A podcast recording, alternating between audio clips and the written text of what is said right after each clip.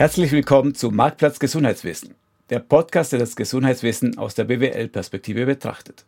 Mein Name ist Alfred Angerer, Professor an der ZHAW für Management im Gesundheitswesen. Und heute ist wieder ein Digitalk dran, deswegen habe ich am anderen Ende der Leitung Stefan Linhart. Hallo Stefan. Hallo miteinander.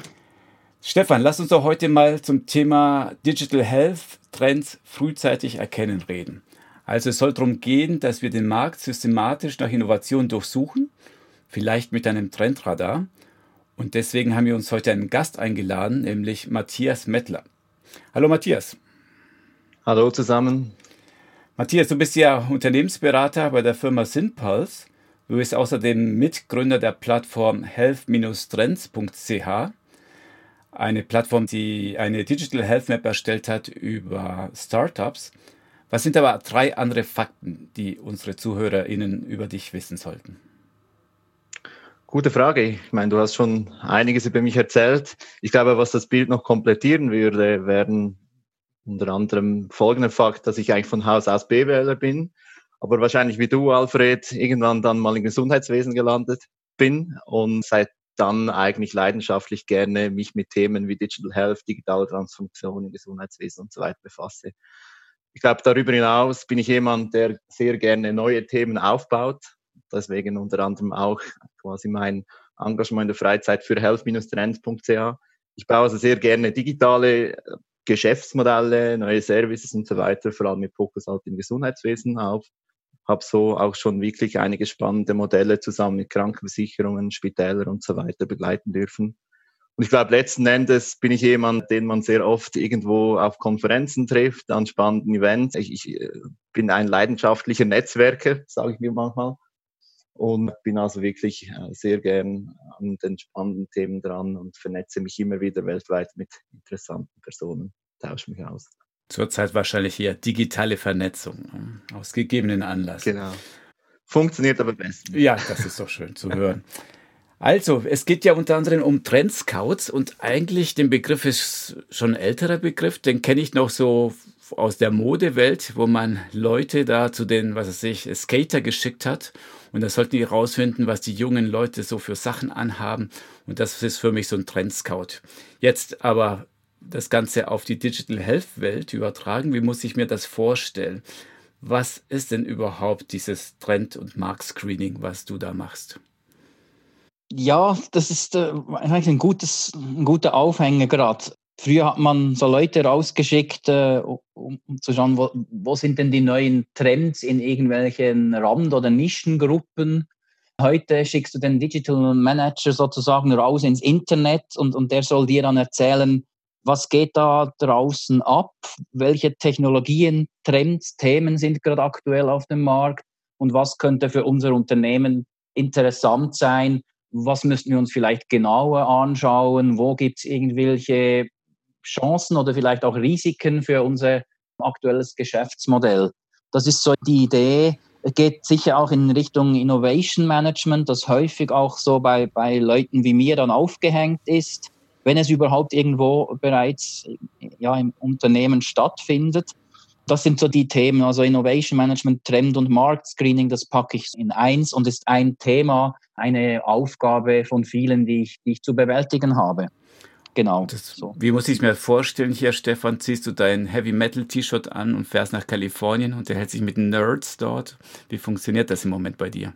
Schön wär's, aber nein, das Ganze, ja, wie funktioniert's? So wie man sich informiert im Internet. Also ich habe diverse Plattformen, Newsletter, die ich abonniert habe, bekomme regelmäßig, screen ich das Internet nach gewissen Themen, wo ich weiß, die sind für unser Unternehmen spannend. Als orthopädische Klinik und Digital Health sind das zum Beispiel der 3D-Druck, Telemedizin, so Sachen, so Themen, die man irgendwo mal aufgeschnappt hat, aber weil man sagt, hey, ich kann es nicht jeden Tag beobachten, ich brauche jemanden, der mich aber irgendwie regelmäßig informiert und so ein bisschen bei der Stange hält. Also das ist so meine Aufgabe, das, was draußen passiert, zu analysieren, irgendwie so aufzubereiten, dass ich es dann unserer Geschäftsleitung vierteljährlich, geschieht das aktuell, präsentieren kann. Das sind Trends und ein bisschen auch natürlich die Trends und deren Entwicklung verfolgen. Wo vieles ist vielleicht Spielerei, aber da gibt's ein paar spannende Technologien, die sich langsam, gerade aktuell auch dank der Corona-Krise, durchsetzen, etablieren. Und das ist extrem wichtig für uns, am Ball zu bleiben. Das war jetzt ein Beispiel einer Klinik und jetzt gleich die Frage dann an Matthias. Erlebst du das bei anderen Kliniken auch so? Machen die das so, wie Stefan das hier gerade geschildert hat? Haben die überhaupt die Wichtigkeit verstanden von diesem Trend-Scouting? Gute Frage. Ich meine, grundsätzlich, glaube ich, haben sie die Wichtigkeit mittlerweile verstanden, dass man einen gewissen Prozess zumindest hat, um Themen über die Zeit zu verfolgen und am Ball zu bleiben. Oder ich denke, hier gibt es dann halt unterschiedliche Herangehensweisen und auch unterschiedliche Schwerpunkte, die vielleicht die einzelnen Spitäler oder auch andere Unternehmen im Gesundheitswesen dann legen. Aber grundsätzlich, ja, nehme ich es so wahr, dass sich viele Spitäler oder zumindest die Personen, die sich innerhalb der Spitäler mit halt neuen Themen, digitaler Transformation und so weiter und so fort befassen, dass die zumindest einen solchen Prozess in irgendeiner Form haben, sich irgendwie auch versuchen, up-to-date zu halten, an Konferenzen gehen, Newsletter abonnieren und so weiter und so fort und sich so halt quasi die Themen zurechtlegen, mit denen sie sich selber und auch das Spital in Zukunft beschäftigen sollten. Oder?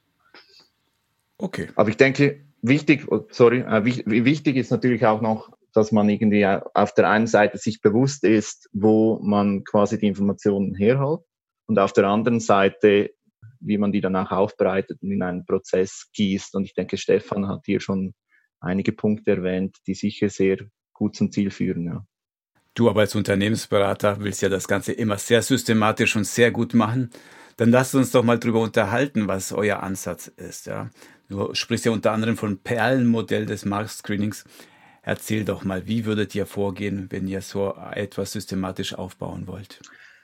Ja gut, ich meine, du hast es schon erwähnt, oder? Wir orientieren uns am Perlenmodell. Wie es der Name eigentlich schon sagt, ist das so eine Analogie für ein Vorgehen, wo es im Grunde genommen darum geht, quasi Störfaktoren zu identifizieren. Eine Perle macht das ja auch so, oder? Die hat irgendwie ein Sandkorn im eigenen Organismus und bewegt das dann mit sich herum und bearbeitet das und so weiter. Und irgendwann entsteht aus diesem Störfaktor etwas Neues, Wertvolles, eben die Perle am Schluss.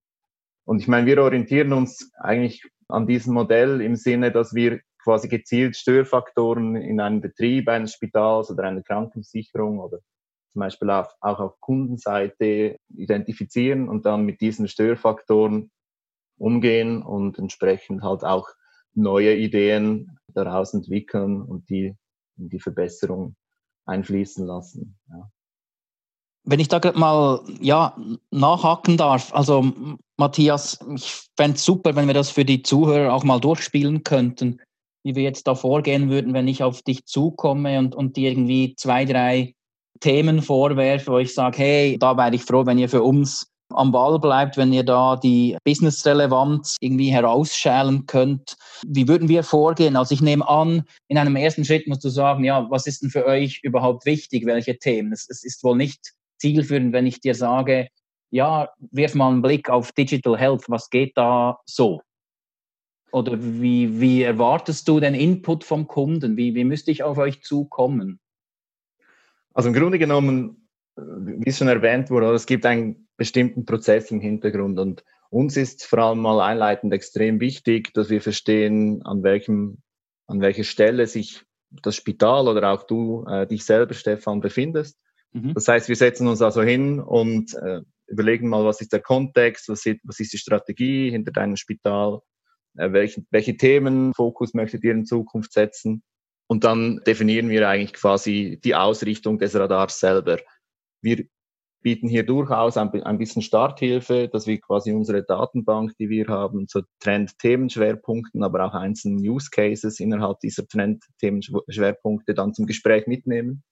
Und eigentlich dann auch zumindest ein bisschen aufzeigen können, wo man sich jetzt orientieren könnte. Und dann setzen wir uns also hin, sagen, okay, in diese Richtung, vor dem Hintergrund der Strategie des Spitals könnte es jetzt gehen. Und wenn wir uns einig sind und sagen, okay, das sollte der Fokus sein für den Marktradar selber, dann fangen wir eigentlich damit an, dass wir eine erste Screening-Runde starten, die dauert ungefähr 6 Monate, kann aber auch kürzer sein, wir richten uns hier dann meistens am Wunsch des Kunden aus. Starten also dieses Screening, durchlaufen das, beobachten die identifizierten Themen, Trendschwerpunkte und so weiter und bereiten dann quasi so nach 6 Monaten mal einen ersten Zwischenbericht auf, oder? Das heißt, ich würde dann wieder zu dir kommen ins Spital, hoffentlich nach Corona, und wir würden einen offenen Austausch haben, was wir herausgefunden haben zu den Trendschwerpunkten. Wir schauen dann jeweils quasi, wie entwickelt sich zum Beispiel die Konsumentenmeinung zu einem identifizierten Thema innerhalb der Schweiz. Gibt es irgendwelche regulatorische Veränderungen, gesetzliche Veränderungen? Und was machen vielleicht auch eure Wettbewerber oder was machen Partner und so weiter zu ähnlichen Themen?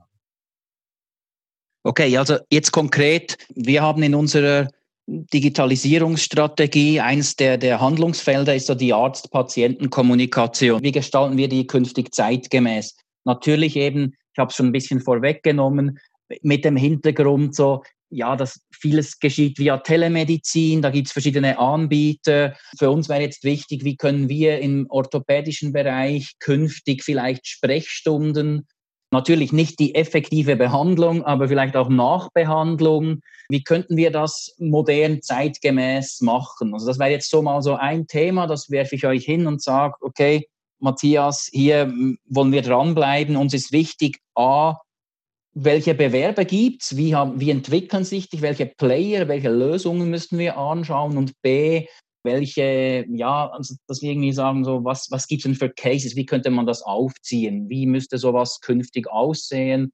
Wäre jetzt das so ein mögliches Vorgehen, dass das ein Thema wäre, dass man sich wirklich so mit einem Trendradar aufbaut und bis man wirklich dann was Spruchreifes hat und sagt, hey, so, das ist der Impact für euer Geschäft und so könnt ihr das künftig handhaben. Ja gut, also ich meine, Telemedizin ist absolut ein Thema, was wir uns anschauen sollten, oder? Gerade vor dem Hintergrund jetzt von Corona, wo viele Leute zu Hause sind und durchaus auch mal vielleicht sich gar nicht mehr getrauen, ins Spital zu gehen, weil sie sich irgendwie dort anstecken könnten, finde ich Telemedizin erstens mal ein extrem wichtiges Thema. Das heißt, wir könnten das also nehmen und sagen, okay, was gibt's denn jetzt? Also erstens mal, was machen die Wettbewerber? Haben die vielleicht schon irgendwie eine Partnerschaft implementiert oder eine Lösung sich kürzlich angeschafft, die es eben erlaubt, quasi telemedizinische Beratung anzubieten? Das wäre sicher ein Fokus aus meiner Sicht. Aber dann auch zu schauen, was gibt es eigentlich überhaupt für Anbieter auf dem Markt, oder? Ich meine, es gibt eine Fülle, nur schon in der Schweiz, an Startups zum Beispiel, die solche Lösungen anbieten. Es gibt aber auch im Ausland extrem viele ähnliche Anbieter, die sich im Marktumfeld bewegen. Nicht alle sind in der Schweiz, also vielleicht weshalb kommen die nicht in die Schweiz, das wäre ein weiteres Thema, oder? Ja. Was ist ihre persönliche oder respektive unternehmerische Roadmap, um dir einfach ein bisschen ein Bild zu geben, was in Zukunft passieren könnte auf dem Marktplatz Schweiz selber. Ich denke, was dann auch ergänzend noch wichtig ist, wäre ganz konkret zu erfahren, wie die Kunden darüber denken. Also ich kann mir gut vorstellen, dass immer mehr Leute telemedizinische Lösungen dann auch in Anspruch nehmen. Aber längstens nicht jeder hat Lust, irgendwie nur über eine Telefonleitung oder vielleicht über einen Videochat mit dem Arzt zu kommunizieren. Ich denke, die Konsumentenmeinung wäre extrem wichtig dazu auch, dass man die berücksichtigt, oder? Gerade zu diesem Thema, bleiben wir beim Thema Telemedizin. Also der Kunde, die Klinik, der Stefan Linhart in diesem Fall, hat gesagt, oh, Telemedizin, heißes Eisen, schaut euch das bitte tiefer an. In dem Fall hat er schon eine konkrete Technologie euch hingeworfen. Kommt es aber auch vor, dass man gar nicht so sehr auf die Technologien geht, sondern eben auf die Bedürfnisse. Unsere Patienten fühlen sich alleingelassen oder im Stich gelassen. Könnt ihr mal erforschen, welche Möglichkeiten es gibt, sie näher an uns zu binden? Also gar nicht der technische Ansatz, sondern mehr der bedürfnisorientierte Ansatz. Ja, also den finde ich fast noch wichtiger. Ich meine, es braucht letzten Endes beides, oder? Es braucht die Technologie, es braucht aber auch quasi eine Sicht auf die Konsumentenbedürfnisse, und ich bin persönlich ein starker Verfechter der Endkundenperspektive im Gesundheitswesen, weil letzten Endes sind wir alle irgendwann mal Patienten. Ich denke, dann können wir jetzt schon einen Beitrag liefern, wie wir uns dann vielleicht in Zukunft mal besser abgeholt fühlen, wenn wir mal krank sind, oder? Insofern, ich persönlich finde die Anwenderperspektive noch fast wichtiger als die Technologieperspektive an und für sich. Aber es braucht, wie ich schon gesagt habe, beides, um vielleicht dann irgendwie einen Trend entstehen zu lassen. Und insofern bin ich absolut dafür, dass man beide Bereiche vertieft analysiert und quasi dann dem Kunden oder dem Spital oder dem Stefan jetzt insbesondere auch das Gefühl gibt, wie sich auf der einen Seite die Anwenderbedürfnisse weiterentwickeln, aber auf der anderen Seite auch quasi, wie sich die Technologie weiterentwickelt und wie sie vielleicht dann auch, wie die Entwicklung auch befeuert wird durch vielleicht veränderte Gesetze oder Markteintritte und so weiter. Insofern braucht es eine Gesamtsicht. Jetzt hat der Stefan im Erstgespräch mit euch festgelegt, jawohl, Telemedizin, Bedürfnis hier, Fernunterhaltung mit dem Patienten, verstanden. Aber wie häufig oder wie kommt es auch vor, dass du dir denkst, Leute, ihr schränkt euch so sehr ein, ihr wollt ja nur in eine bestimmte Stoßrichtung gehen, aber vielleicht, wenn du den Markt auch für viele andere Leute beobachtest, weißt du, im Moment explodiert ja gerade fiktives Thema Internet of Things, ja.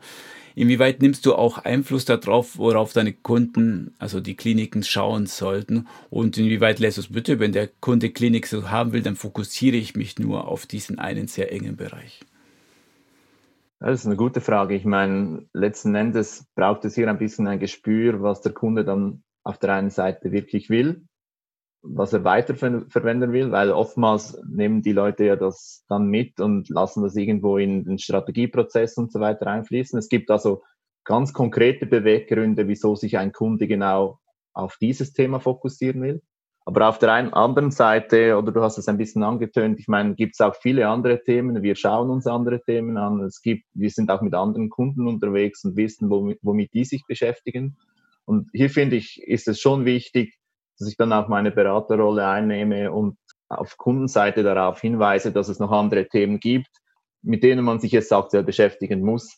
Weil wir wollen ja mit dem Trend- und Marktradar vor allem dahingehend wirken, dass wir die Leute oder die Kunden letzten Endes befähigen, dass sie genügend früh reagieren können. Oder wenn jetzt irgendwie es steht in der Strategie des Spitals, wo Stefan aktiv ist, dass sie die Vorreiter sein wollen im orthopädischen Bereich in der Schweiz, dann müssen sie sich zwangsläufig mit auch anderen Technologien befassen, als die Stefan dann vielleicht auf dem Radar haben will, oder? Und das ist also unsere Pflicht, dann darauf hinzuweisen, dass gerade jetzt in anderen Technologiebereichen extrem viel passiert und dass er das sich vielleicht auch anschauen sollte.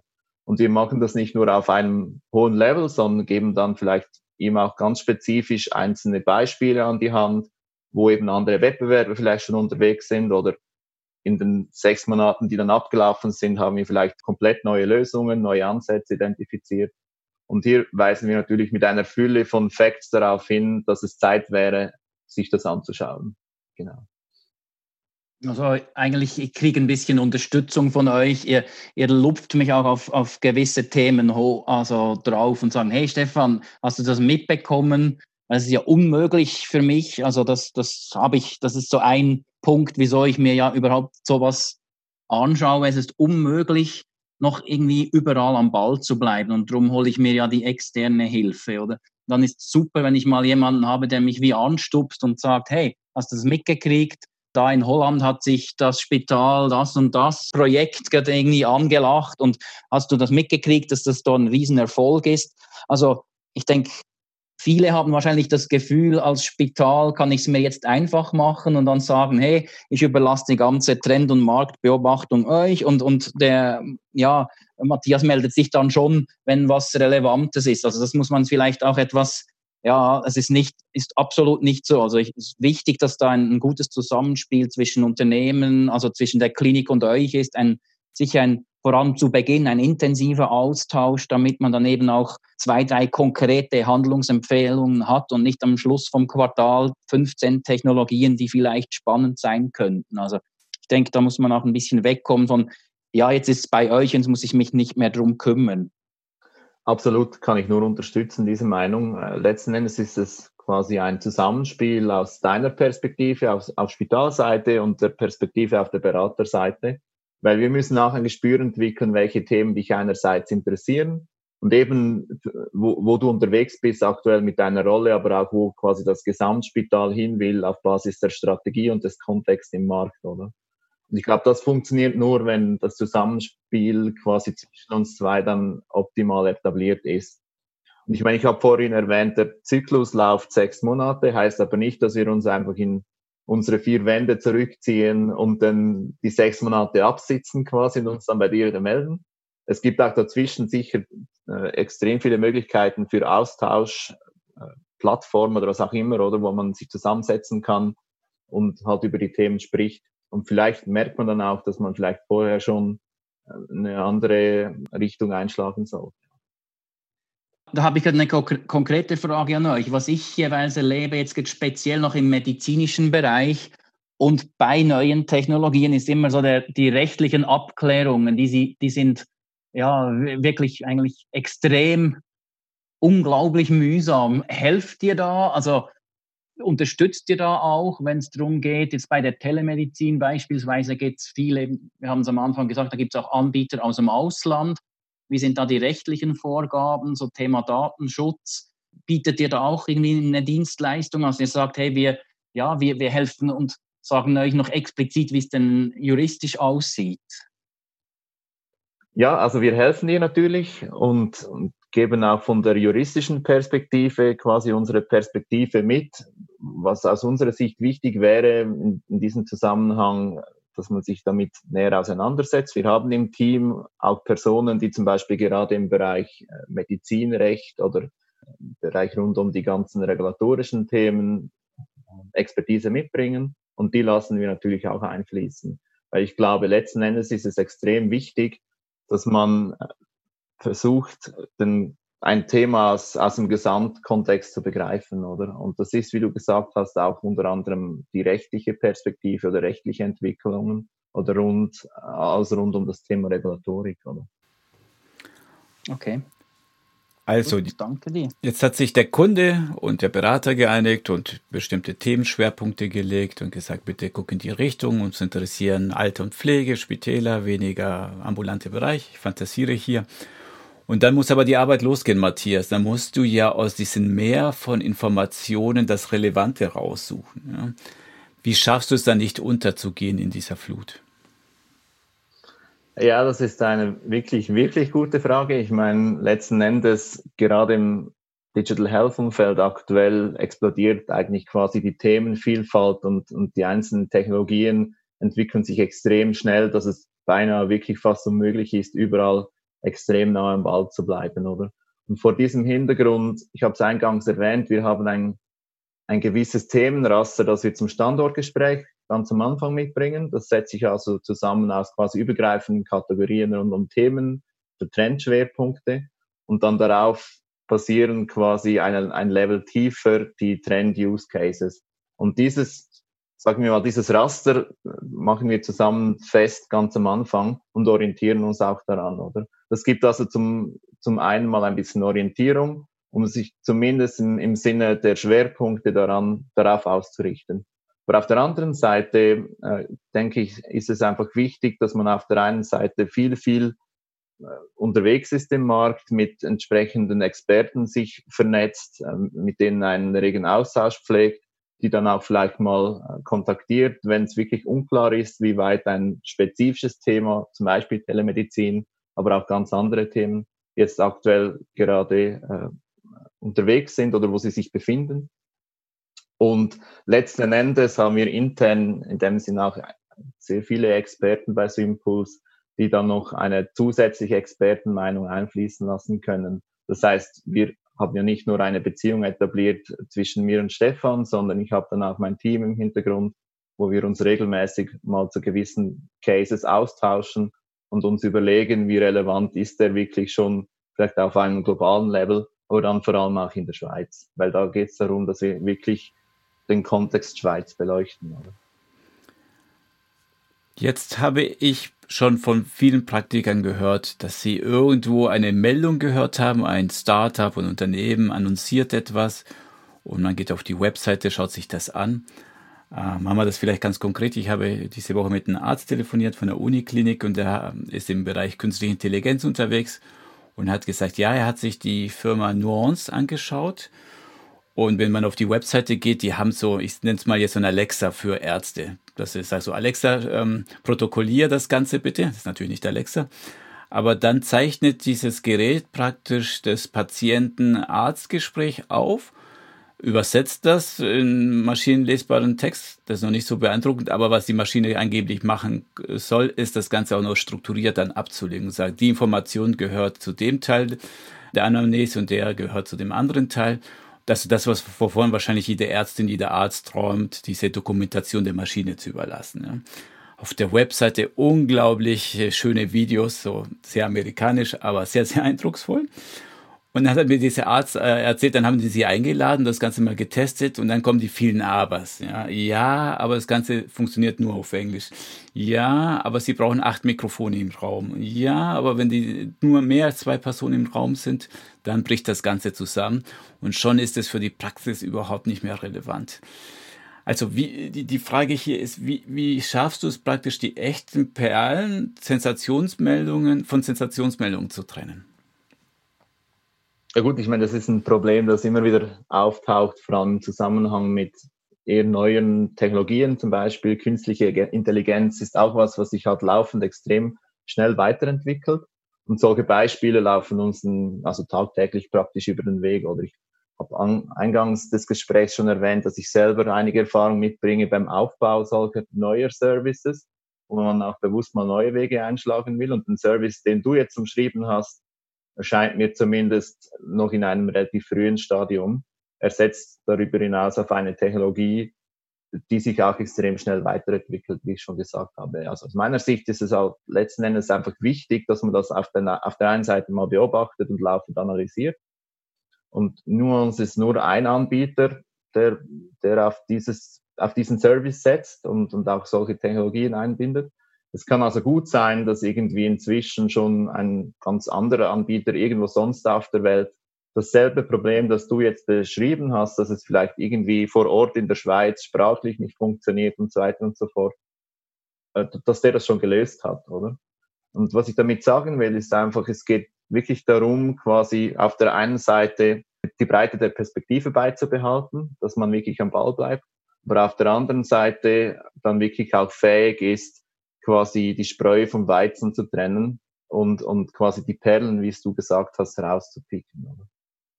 Und ich meine, hier gibt es in dem Sinn kein Mustervorgehen, wenn man es so sagen will, wie ich es vorhin schon gesagt habe, oder es geht letzten Endes einfach darum, dass man so viel wie möglich Kontext schafft zu gewissen Themen, die dann auch laufend hinterfragt, mit Experten und so weiter diskutiert und so eine bestmögliche Einschätzung der aktuellen Lage auch dem Kunden abgeben kann.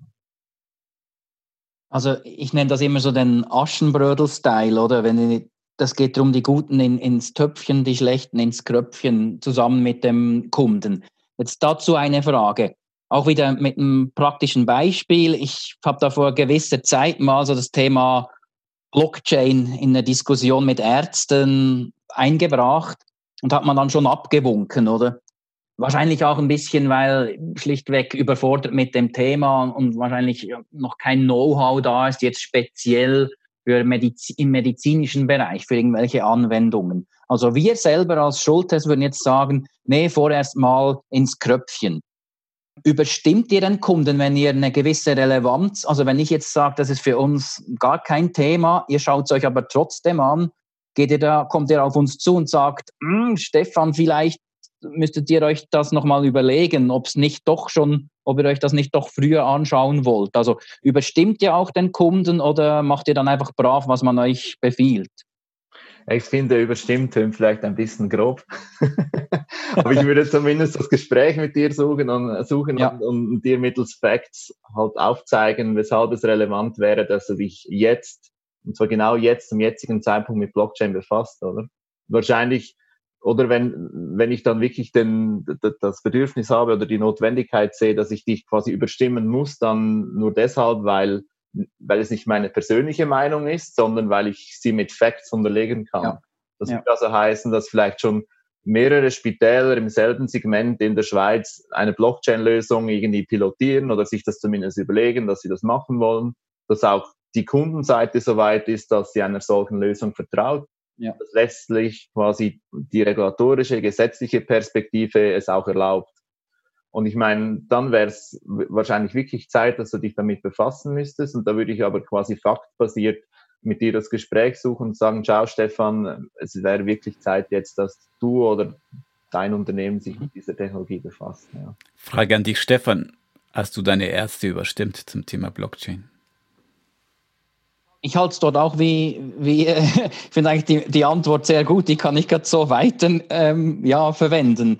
Ich versuche auch niemanden zu überstimmen, sondern eben aufzuzeigen, hey, ja, nur weil du das Gefühl hast, bei deinem speziellen Fachgebiet und deinem Patientenstamm setzt sich das nicht durch oder ist es vielleicht zu modern, heißt das nicht, dass es für uns als Unternehmen oder für deine Abteilung vielleicht nicht interessant ist. Also eben, ich habe drum gefragt, auch weil Matthias muss mit dem konkreten Fall nicht mich umstimmen, sondern er muss mir Material und Argumente und Fakten und Zahlen liefern, damit ich vielleicht zusammen mit ihm wieder mal vor die Ärzteschaft treten kann und sagen, hey Leute, ich weiß, wir haben vor einem halben Jahr entschieden, nein, ist Humbug, ist noch viel zu unreif vielleicht, aber ich habe da 2-3 Beispiele und die würde ich euch gerne präsentieren und lasst uns dann nochmal in die Diskussion gehen. Ich bin sicher, auch ihr werdet eure Meinung danach vielleicht revidieren. Es geht mir darum, auch das ist Zusammenspiel, wenn es auch darum geht, ein Argumentarium aufzubauen. Jetzt man ist ja bekannt, Reifegrad von vielen Spitälern noch nicht irgendwie extrem hoch ist. Also das Know-how vielleicht noch nicht da, dass das eben von extern auch unterstützt wird bei diesem Know-how-Aufbau. Würdet ihr sagen, das alte Argument ist immer noch das Beste, nämlich um Leute zu überzeugen, nämlich zu sagen, die Mitbewerber machen es übrigens auch schon. Ja. Und dann werden alle ganz schnell überzeugt. Ja gut, ich meine, kann sein, dass das hilft und in den allermeisten Fällen hilft es auch tatsächlich, weil ja niemand irgendwie bewusst so einen Late-Follower sein will, habe ich das Gefühl. Aber auf der anderen Seite, das habe ich eingehend schon mal erwähnt, oder? Es gibt Unternehmen, die sagen, wir wollen in gewissen Themen wirklich die Ersten sein, wir wollen irgendwie ein Leuchtturmprojekt im Markt lancieren, wir wollen dafür bekannt sein, dass wir immer wieder neue Innovationen vorantreiben. Und in jeder Branche innerhalb des Gesundheitswesens gibt es 2-3 solche Unternehmen. Und bei diesen Unternehmen wird es nicht reichen, dass du sagst, die anderen machen es schon, die werden dir dann wahrscheinlich sagen, wieso hast du uns nicht viel früher darauf hingewiesen. Also das heißt, deswegen ist das Standortgespräch ganz am Anfang extrem wichtig, dass wir sagen, was sind deine Ziele auch mit dem Radar, oder was willst du erreichen? Willst du, dass wir dich extrem früh darauf hinweisen, was im Markt abgeht, oder sollen wir dich einfach dann darauf hinweisen, wenn es alle anderen schon machen?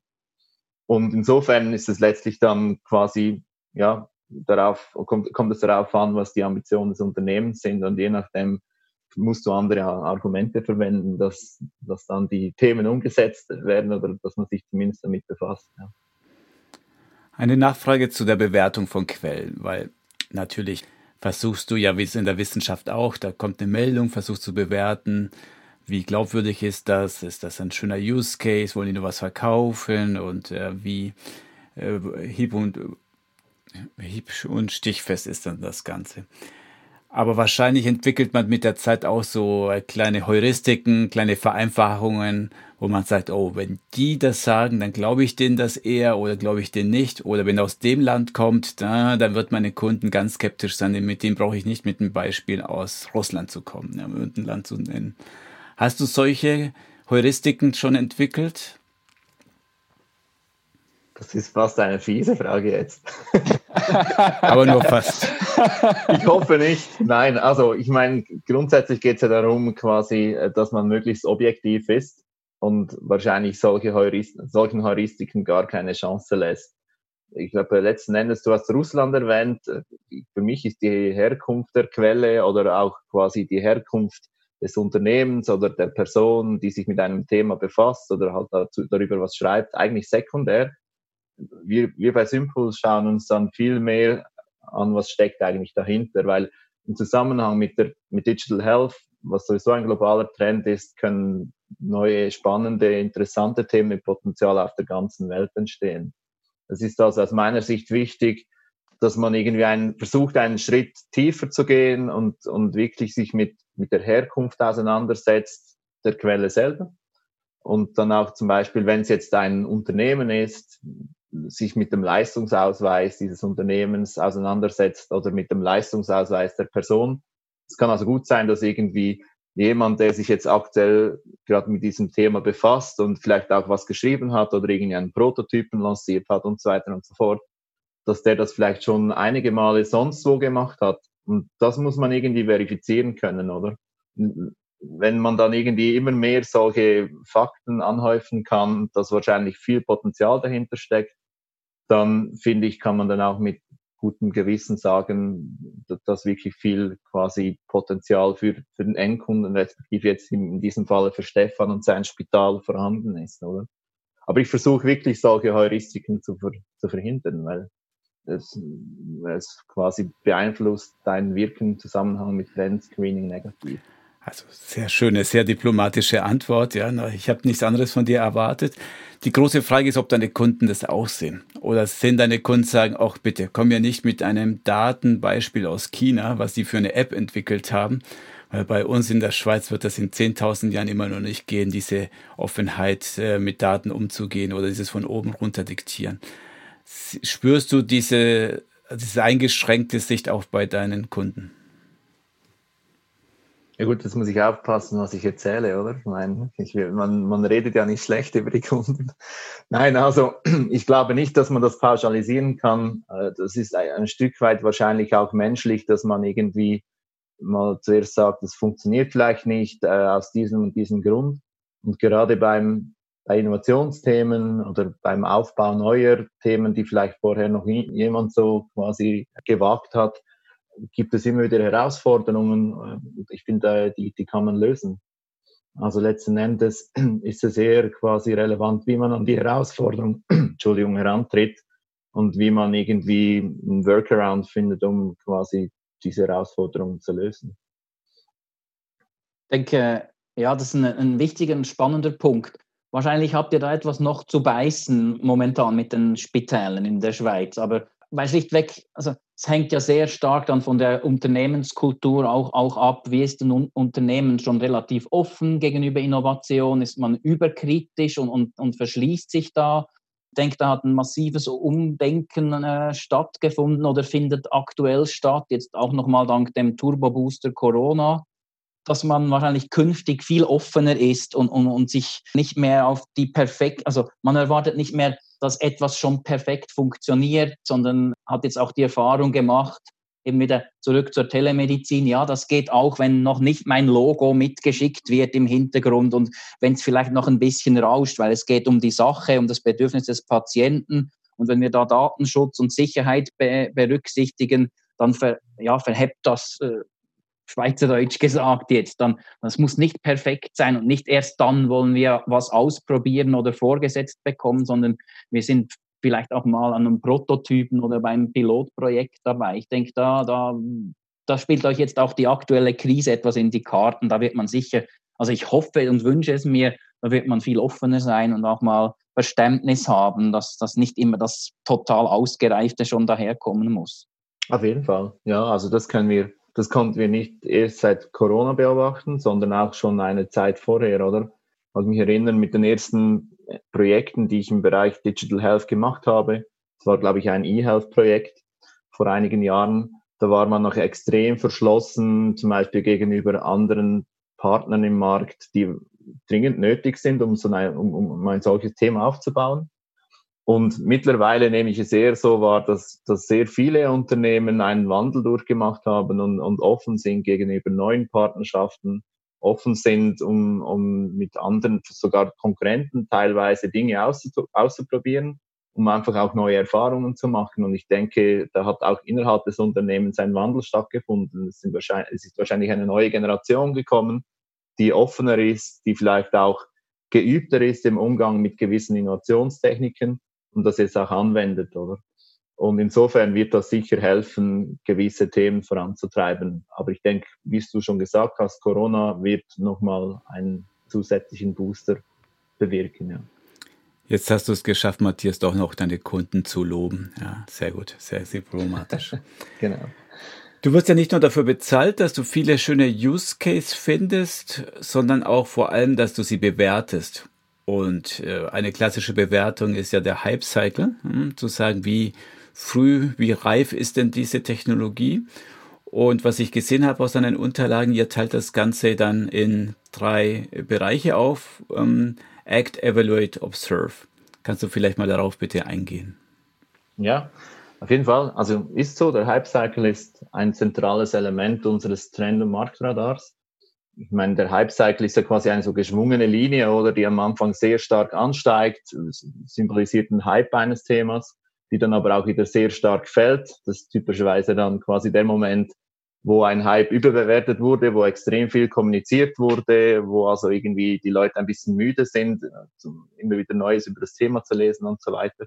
Und dann steigt die Linie nach hinten ganz sanft wieder an. Das ist eigentlich typischerweise dann der Moment, wo sich gewisse Facetten einer Technologie, eines neuen Modells und so weiter durchsetzen, etablieren, wo es auch an Fahrt gewinnt, weil es immer mehr Akzeptanz im Markt findet, weil immer mehr Unternehmen auch damit arbeiten.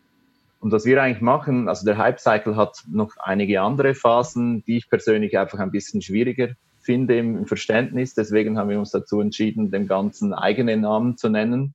Und quasi Act, Evaluate, Observe ist unser Naming. Es begleitet einfach die initialen Phasen des Hype-Cycles. Also am Anfang quasi beobachten wir einen Trend nur, typischerweise in dem Moment, wo eben die Hype-Cycle-Linie stark ansteigt. Und dann, wenn es in Richtung Fall übergeht, versuchen wir zu evaluieren, was wir damit machen können. Weil das ist typischerweise auch der Moment, wo viele Kunden ein erstes Mal darauf aufmerksam werden, dass vielleicht ein Thema X relevant sein könnte für ihr eigenes Kernbusiness. Und dann gibt's die Phase Act, zwar ab dann, wo die Linie wieder ein bisschen steigt. Und dort wäre es dann auch höchste Zeit, dass man was mit dem Case anstellen will, wenn es dann fürs eigene Kerngeschäft relevant ist. Und dann gibt's noch eine letzte Phase, die du gar nicht erwähnt hast, Alfred. Das wäre quasi die Plattformphase. Das wäre also die Phase, wo das Thema schon fast ein bisschen auf gut Deutsch ausgelaugt ist, wo es sich also schon extrem stark durchgesetzt hat im Markt und wo man sich gar nicht mehr wirklich damit differenzieren kann. Es geht dann also eher darum, quasi, dass man es einfach macht, weil es die Kunden letzten Endes vielleicht auch schon erwarten, oder? Lass uns doch mal das Thema Telemedizin dort einordnen, wenn wir schon darüber gesprochen haben. Wo würde es bei dir jetzt spontan landen? Guter Punkt. Ich würde es wahrscheinlich im Bereich am Übergang zwischen Evaluieren und Handeln sehen. Es kommt dann auch darauf an, es gibt ja unterschiedliche Facetten der Telemedizin. Das ist aus meiner Sicht ein relativ breites Themengebiet. Also Telemedizin kann man zum einen mal dann verstehen als Kanal, oder, wo man mit Patienten interagieren kann, eine Arzt-Patienten-Beziehung aufbaut. Und da gibt's viele etablierte Lösungen schon. Also dieser Teil der Telemedizin ist wohl wahrscheinlich eher schon ein bisschen weiter als ACT. Es gibt ja in der Schweiz auch einige Krankenversicherungsmodelle, die explizit auf diesen Kanal setzen. Das wäre wahrscheinlich schon irgendwo im Plattformbereich oder am Beginn der Plattformphase. Aber es gibt auf der anderen Seite auch quasi einen Verbund verschiedener Technologien. Also zum Beispiel kann man jetzt sagen, es gibt neue Möglichkeiten, wie man Probleme erfassen kann, so digitale Symptomchecker zum Beispiel, wo es eine App gibt, wo man irgendwie als Patient dann auf einem Avatar irgendwo ankreuzen kann, mir macht die Schulter weh, oder ich habe irgendwie Probleme im Kniebereich, und dann wird man durch einen Fragebogen geleitet und kriegt eine Handlungsempfehlung. Das ist auch eine Form von Telemedizin. Aber die hat sich zum Beispiel in der Schweiz noch fast nicht durchgesetzt. Es gibt einige wenige Krankenversicherungen und Startups, die Services lanciert haben. Aber ich glaube, es hat noch keine große und breite Akzeptanz in der Bevölkerung. Und insofern wäre dieser Teil der Telemedizin wohl eher so im Bereich Evaluieren, ganz am Anfang, oder?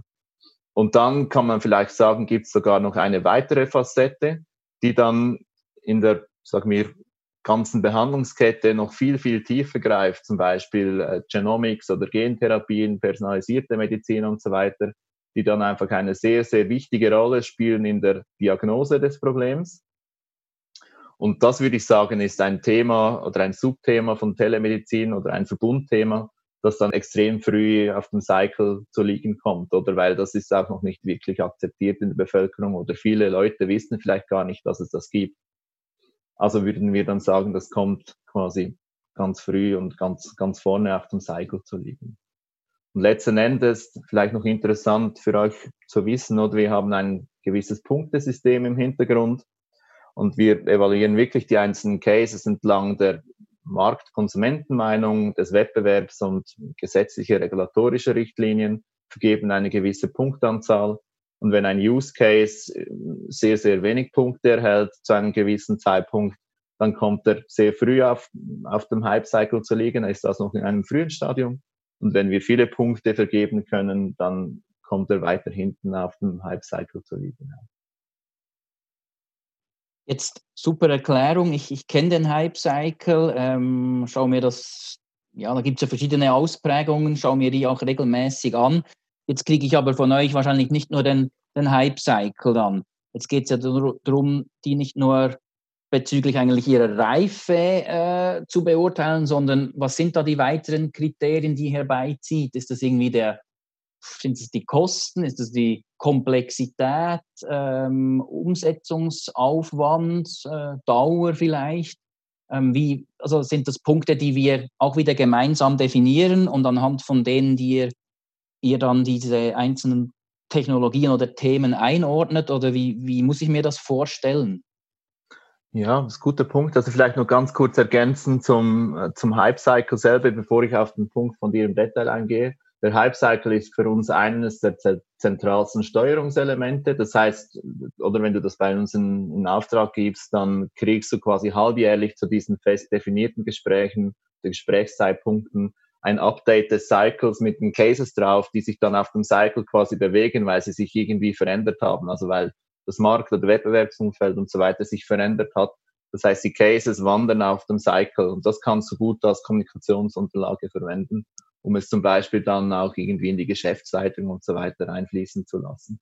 Aber dann auf der anderen Seite, du hast es erwähnt, oder welche weiteren Parameter schauen wir uns an? Hype-Cycle ist das eine. Auf der anderen Seite haben wir dann quasi ein Ertragspotenzial, Umsetzungsaufwand und so weiter, Schätzung, die wir dann in den ganzen Bereich einfließen lassen. Normalerweise haben wir quasi eine einfache Matrix, auf der einen Achse quasi Ertragspotenzial, auf der anderen Achse Umsetzungsaufwand und dort werden wir die Cases entsprechend jeweils verorten. Und dort auf der einen Seite geht es natürlich dann darum, vor dem Hintergrund deines Unternehmens selber mal abzuschätzen, welcher Ertrag ein gewisser Case für dein Spital zum Beispiel erwirken könnte. Und wenn es was ist, was nicht wirklich nahe beim Kerngeschäft ist, versuchen wir aufzuzeigen, wie die ganze Monetarisierungs- oder Ertragslogik funktionieren könnte, losgelöst vom Kerngeschäft. Das ist also die eine Achse. Und auf der anderen Achse geht es vor allem darum, einzuschätzen, wie viel Umsetzungsaufwand quasi ein Case bedeuten würde. Und dann kannst du letzten Endes deine Cases schön in dieser Matrix verorten und hast dann eigentlich auch ein super Bild, auf welche Cases du dich fokussieren solltest.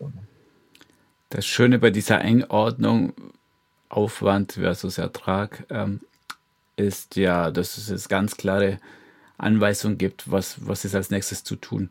Nur das Problem mit der Logik ist, oft ist das Feld oben rechts, wenig Aufwand, sehr hoher Ertrag ist leider leer. Ist das in diesem Fall auch der Fall? Oder siehst du Technologien, wo du sagen würdest, ja doch, die haben das Potenzial wirklich was zu bringen und ja, Kosten halten sie noch in Grenzen? Ja gut, ich meine, ich kann den Ball vielleicht dann auch an Stefan zurückspielen oder ob er solche Cases auch sieht bei sich oder in letzter Zeit. Natürlich ist es so, dass typischerweise relativ wenig Cases oben rechts zu liegen kommen.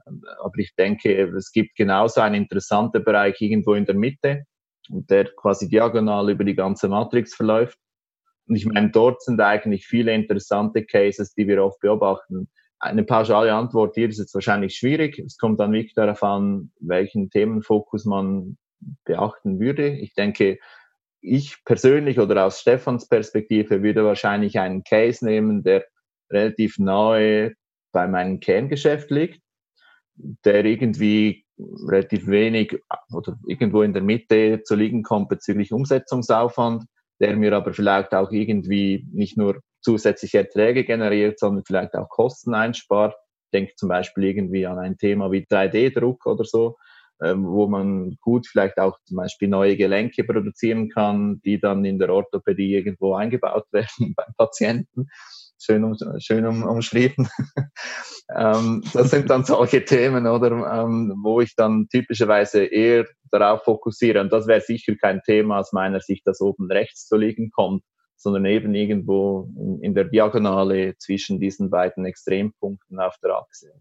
Super, dass ihr das ansprecht, weil das ist genau etwas, wo ich jetzt, wo wir uns im Team Gedanken machen auch. Vielfach schrecken so die Initialinvestitionskosten gerade ab, weil man dann denkt, das ist zum Beispiel bei einem 3D-Drucker ist ein super Beispiel, die Dinge kosten nicht 200-300 €. Also ja, gibt es schon, aber dann nicht im medizinischen Bereich. Da spricht man dann von großen Investitionen und wir sind, eine Challenge, die wir haben und die wir lösen müssen, ist, uns nicht abschrecken zu lassen von diesen Kosten, die vielleicht so eine Technologie, so ein Gerät aufwirft, sondern eher irgendwie rechnen zu können, was bringt es uns denn? Und das sehe ich so als eine der größten Herausforderungen. Wie sieht es denn nach 3-4 Jahren aus? Wie viel Geld sparen wir denn, wenn wir jetzt mal laut gedacht und alle Lieferanten von uns Ohren zu, wenn wir irgendwie in 5 oder 10 Jahren unsere Prothesen selber drucken vor Ort? Weil das ist natürlich ein riesiges Potenzial, was man da als Spital, gerade als orthopädische Klinik einsparen könnte. Andererseits braucht es wahrscheinlich auch noch Jahre, bis irgendwie eine medizinische Evidenz da ist, dass dann solche selbstgedruckten Prothesen wirklich besser halten, länger halten, weniger Schmerzen verursachen etc. Also das ist für mich noch so ein Punkt, wo ich nicht genau weiß, wie wir da eben vorgehen sollen und da es extrem schwierig ist zum sagen, was rechnet sich das dann für uns und wie sieht da die Ertragspotenziale, wie sehen die aus im Detail? Ja, Stefan, stelle ich eine ganz fiese Frage. Nämlich der Matthias ist jetzt nach 6 Monaten mit seinem Report zu dir gekommen. Da hat er seine Einsicht zu 3D-Druck, Umsatzpotenzial, Chancen, Use Case und so weiter und so fort. Glaubst du, dass du damit mehr erreichen kannst bei dir in der Klinik, als wenn nur der kleine, Anführungsstriche hier bitte denken, Stefan erzählt, 3D-Druck ist wichtig, sondern wenn du sagst, guck mal, ich habe einen Report hier von der Unternehmensberatung, die sagen, 3D-Druck ist wichtig. Obwohl du genau das Gleiche sagst, aber man hört eher auf diesen Report, weil er wurde unter viel Aufwand und mit viel Geld hergestellt. Ist das tatsächlich der Punkt? Ich habe wirklich befürchtet, dass diese Frage kommt, oder? Nein, eigentlich gehofft. Ich denke, es geht weder es muss wie ein Zusammenspiel sein. Es hilft nicht, wenn ich einfach den Report 1:1 an die Direktion weiterleite oder den im dümmsten Fall noch selber präsentiere und dann sagt, das sagen jetzt die Externen. Es hilft aber auch nicht, wenn ich selber so ein noch nicht. Da muss man sich natürlich auch das gewisse Standing erarbeiten, da bin ich dran. Aber es bringt noch nichts, wenn ich sage, das ist es jetzt, sondern da fehlt dann so, was sagt denn der Markt? Ich denke, es ist die Aufgabe, und ich finde jetzt für unser Spital, für unsere aktuelle Situation, auch so vom Know-how her, wie wir aufgestellt sind und wo wir hinwollen, ist es für mich zielführender, wenn wir das jetzt zusammen machen können, wenn ich sage, hey, das sind meine Findings, schaut, wir haben es noch extern, haben wir noch sauber prozessual das Ganze aufgearbeitet und haben eigentlich, wir kommen beide zum gleichen Schluss, das ist relevant und das könnte vielleicht ein neues Geschäftsfeld sein oder das könnte unser derzeitiges Geschäftsfeld in irgendeiner Weise verändern. Und dann finde ich es spannend, wenn man sagt, hey, okay, intern, extern sind wir aufs Gleiche gekommen, lasst uns irgendwie das mal im Detail noch mit, sei es einem Spezialisten, wirklich einem Mediziner aus dem Fachbereich oder mit wem dann auch immer im Unternehmen noch ein bisschen tiefer anschauen. Offenbar ist da mehr dran, als wir bislang gedacht haben. Ich sehe es so als Zusammenspiel. Nimm mir mal an, Stefan, du möchtest jetzt deiner Chefin schmackhaft machen, sagen, jawohl, wir sollten das outsourcen. Die erste Reaktion kann immer sein, ja, Outsourcen muss ja gut begründet werden, es kostet ja tendenziell mehr, als wir es im Haus machen. Aber was würdest du persönlich sagen, was wäre für dich der höchste Mehrwert, wenn tatsächlich das jemand für dich machen würde? Also, wie gesagt, schon nur sich mit den Themen fit zu halten und am Ball zu bleiben, da komme ich schon an meine Grenzen. Auch mit allen Tools und Möglichkeiten, die Internet, Social Media und was weiß ich bieten. Das ist es sicher, dass man etwas rausgibt und dann weiß, es gibt so einen standardisierten Prozess, es ist immer das Gleiche, es sind immer die gleichen Kriterien, mit denen man etwas vergleicht. Es kommt dann auch optisch, wird es auch noch schön aufbereitet. Ich habe da schon 2-3 Beispiele gesehen, die mir zugespielt wurden. Also ich denke, schlussendlich gebe ich es einfach in professionelle Hände. Also was nicht heißt, dass ich das nicht könnte, aber es wäre einfach so, ja, wenn ich mir den Workload und die Projekte, die anstehen, anschaue, dann ist jetzt wirklich so ein Thema, da lohnt es sich und da finde ich es gut, wenn wir externe Unterstützung haben. Es gibt dann andere Themen, die behalte ich lieber im Haus drin und baue das Know-how selber auf und sind dann Themen, wo wir uns wirklich auch, ja, die wichtig sind, die wir nicht rausgeben wollen. Aber hier, glaube ich, so eine kleine Starthilfe vielleicht über eine gewisse Phase, bis sich die Leute mit so einem Trend- und Marktradar hier auch zurechtgefunden haben und das Ding auch akzeptiert ist, ist es vielleicht nicht schlecht, sich da professionelle Hilfe von außerhalb der Organisation zu holen. Und Matthias, dann an dich weitergeleitet. Klar, diese Entlastung, Manpower nach draußen geben ist ja immer gut. Aber bestimmt hast du als Verkaufsargument noch mehr anzubieten, oder? Ja gut, ich meine, das, was Stefan umschrieben hat, ist wirklich was man oft antrifft, oder? Ich glaube, so Innovationsabteilungen, gerade in Spitälern aktuell, sind oft noch so aufgestellt, dass die Einmannshows sind oder sehr, sehr kleine Teams. Und da ist sicher quasi eine Entlastung, eine personelle Entlastung, ein schlagendes Argument.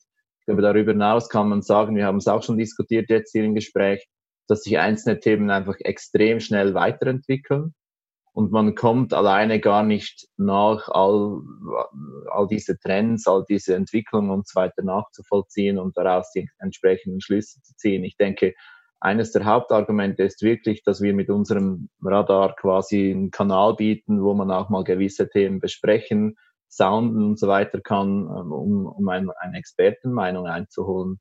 Und auf unserer Seite verfügen wir über das entsprechende interne Expertennetzwerk, aber auch ein sehr breites Netzwerk in den Markt hinein, wo man vielleicht auch mal ein Gespräch aufsetzen kann zu einem anderen Unternehmen, entweder im Spitalumfeld oder irgendwo sonst im Gesundheitswesen oder gar ganz außerhalb, wo dann auch nochmal zusätzlich die Möglichkeit bietet, dass man gewisse Themen einfach noch mehr in den Kontext setzen und verstehen kann. Oder?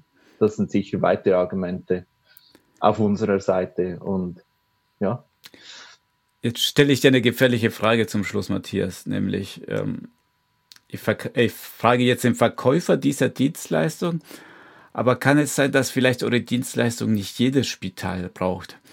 Wenn du als Teil einer Strategie gar nicht vorhast, technologisch führend zu sein oder die beste Service-Dienstleistung anzubieten, sondern eine ganz andere Strategie hat, kann es sein, dass man vielleicht gar nicht eure fortschrittliche Dienste braucht? Ja, das kann gut sein. Ich meine, in erster Linie verstehe ich unser Trend-Marktradar-Angebot einfach als Führungs- und Analyseinstrument. Es muss aber nicht unbedingt zwingend eingesetzt werden. Also ich habe auch absolut ein Verständnis dafür, wenn Spitäler sagen, wir setzen den Prozess anders auf. Ich habe es eingehend des Gesprächs erwähnt, oder es gibt unterschiedliche Möglichkeiten, wie man an solche Themen herantreten kann, wie man sie managen und führen kann. Unser Angebot ist quasi einfach eine Form davon. Das kann gut sein, dass man sagt, nein, wir machen das ganz alleine oder wir brauchen das nicht oder wir haben nicht den Anspruch, quasi in unserem Bereich führend zu sein. Deswegen reicht es uns, wenn wir irgendwann dann aus dem Markt oder von Kundenseite sowieso darauf hingewiesen werden, dass wir das machen könnten. Ist für mich auch eine absolut gängige und legitime Variante. Ich denke, letzten Endes geht es einfach darum, quasi, dass wir diesem Service den Personen, die sich innerhalb eines Unternehmens, das kann ein Spital sein, das kann aber auch eine Krankenversicherung, eine Pharmafirma und so weiter sein, dass man diesen Personen, die sich mit dem Wandel auseinandersetzen, ein Instrument zur Hand gibt, womit sie den ganzen Prozess führen können. Und auf der anderen Seite, wo sie auch weitere zusätzliche Informationen, Expertenmeinungen und so weiter reinholen können. Ich denke, man muss sich ja auch nicht gleich übernehmen, oder? Also man kann ja auch ein Thema definieren und mal im Kleinen anfangen.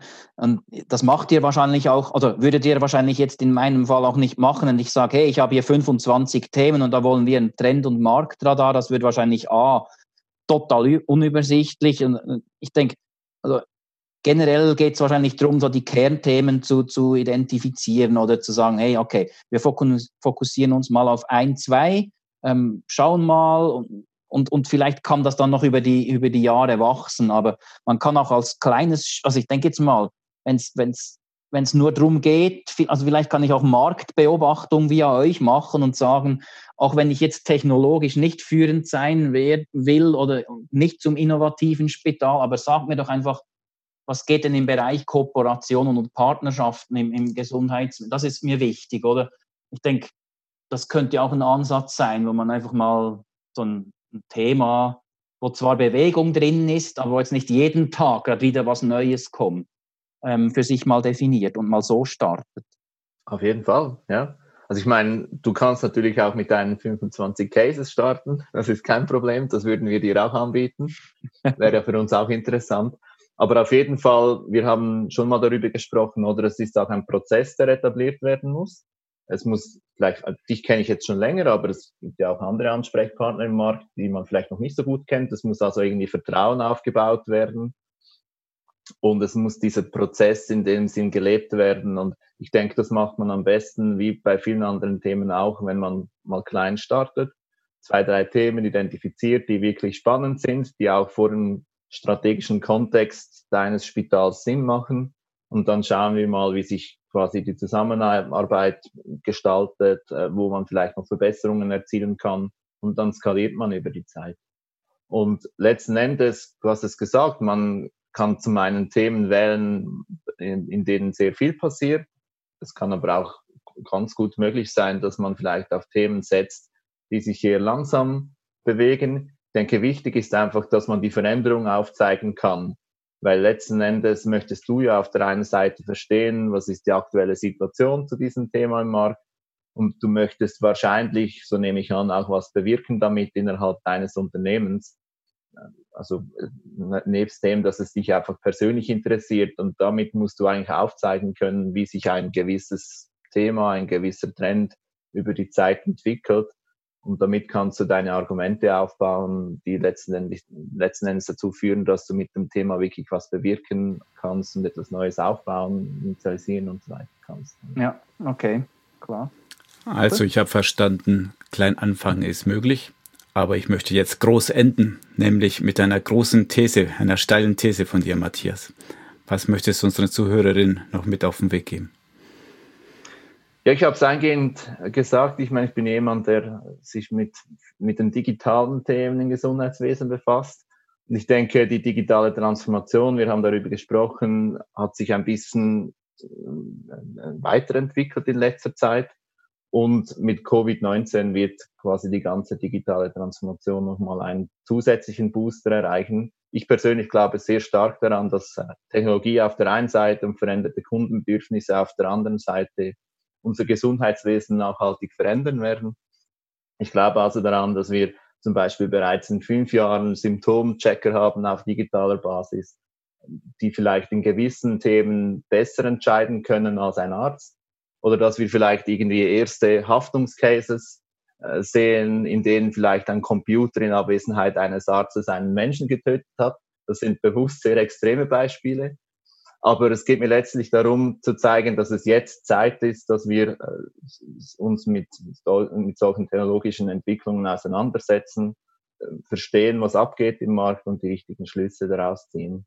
Und damit wir letzten Endes nicht von den technologischen Entwicklungen, neuen Kundenbedürfnissen und so weiter abgehängt werden. Matthias, Stefan, ich danke euch für das Gespräch. Bitte sehr gerne. Danke dir, Alfred. Das war unsere Folge Marktplatz Gesundheitswesen. Kritik und Lob bitte an info@gesundheitswesen.org. Vielen Dank fürs Zuhören und bis zum nächsten Mal.